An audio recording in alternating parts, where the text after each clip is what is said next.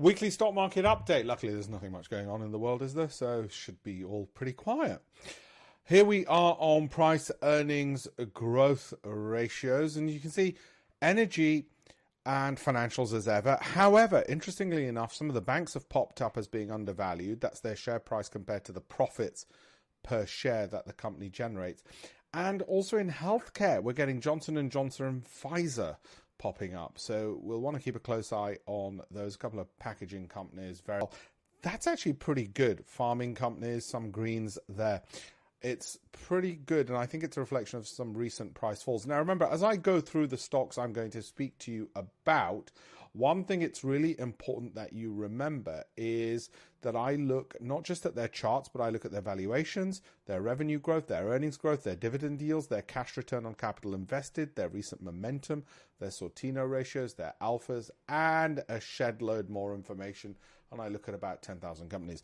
Uh, as anybody on my great investments program will know. So let's now look at performance over the past week. Well, you can see fairly green, and what's particularly reassuring and green is oil and gas companies. Given what's happening in the Middle East, you may well say to yourself, well, hang on, elevated oil prices usually mean greater profitability for these companies, and you just said those companies were undervalued. So I think in future months, future months, future updates, maybe as early as Friday, I'll have to start looking at some of the oil and gas companies uh, as well. Remember, the markets are, well, if they're not immoral, they're amoral. Price earnings growth ratios, which is a measure of the share price compared to growth in profits. Again, energy looks cheap, banking looking cheap, everything else pretty much not. How have we done so far this year? We're holding steady at 38% up. We did peak at 44 around there. The S&P is at 13% up. We did peak at about 19, 20%.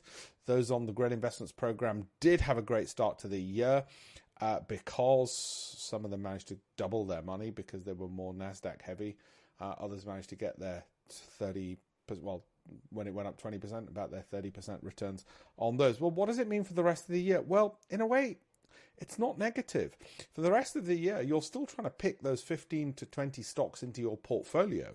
Uh, so, what do you care if the market's falling or rising? Of course, if it's rising, you'll get more of a tailwind behind your stocks, but it won't limit the fact that you've got to still get the same 15 to 20 stocks. It doesn't mean suddenly you don't have to pick the same number of stocks. Now, whilst we've had this move upwards in the S&P and I've said it time and again we're in a downward trend. So be warned, it can do this and then collapse. It can do this and then collapse.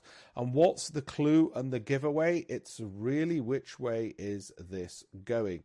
Now, at the moment it's going sideways, which means we may well break through that to the upside and it's only once we do break through that would I be absolutely bullish. But as things stand at the moment, you can look at the seasonality. Not too bad, October and certainly November. So it does suggest we'll break to the upside. If you're risk loving, you'd take that bet right now. Do you want to take a bet on bullish markets in this global environment? Probably not. So the rest of us, we just wait. Well, speaking of waiting, what are we going to wait on? Well, certainly when it comes to the FTSE 100, I'm sorry, I'm putting a cap on it. That can and should go that way. That'll probably go that way. And the FTSE does show some degrees of undervaluation. So I really want it to break above that downward trend before I could call it positive on that one. Now, Apple. And this is where we are with this. I'm going to call the Apple strategy anything where with Apple I'm going to hold my existing holdings. If you put a gun to my head and you I didn't already own Apple, I would buy, but probably dollar cost average. I'm certainly not selling. Okay, so we'll call that the Apple strategy. Why? Well, because this is kissing the moving average, the yellow dotted line, the monthly MACD. Look, monthly MACD. It's a momentum indicator.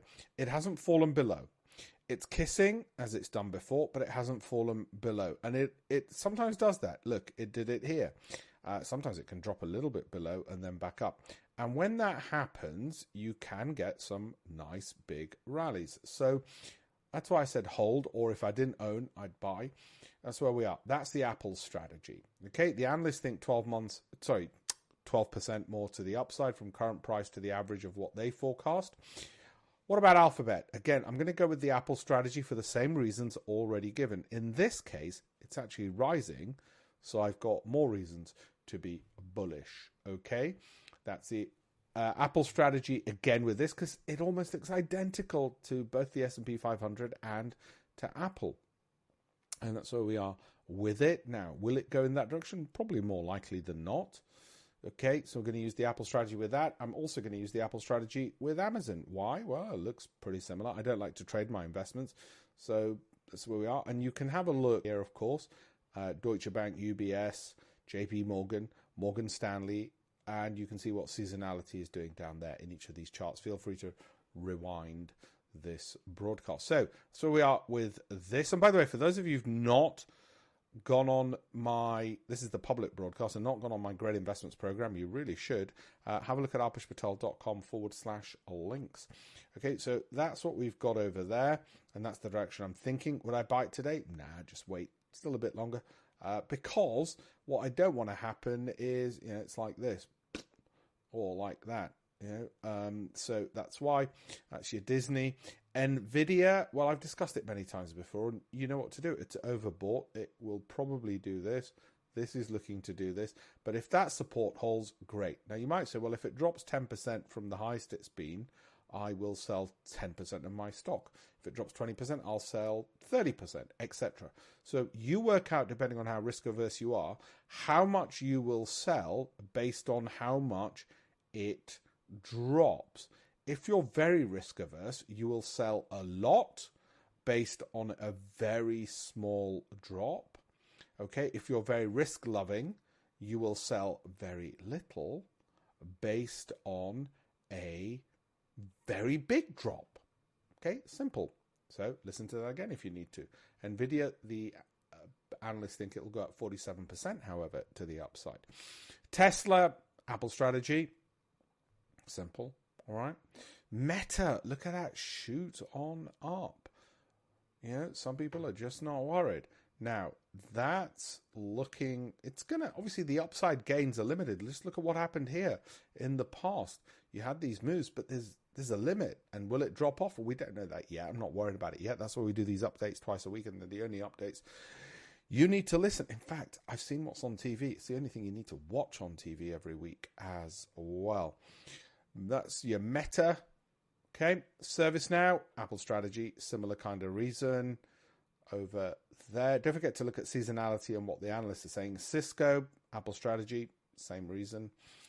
Okay. Fantastic, and that's your lot. Have a look at campaignforamillion.com and alpeshpatel.com forward slash links. Like, follow for more. If you're still listening to this at this point, you get a bonus point. Send me a hug to prove that you are. I might even enter your name in a raffle. Thank you very much. Boom, boom, boom, boom. Be doo be doo.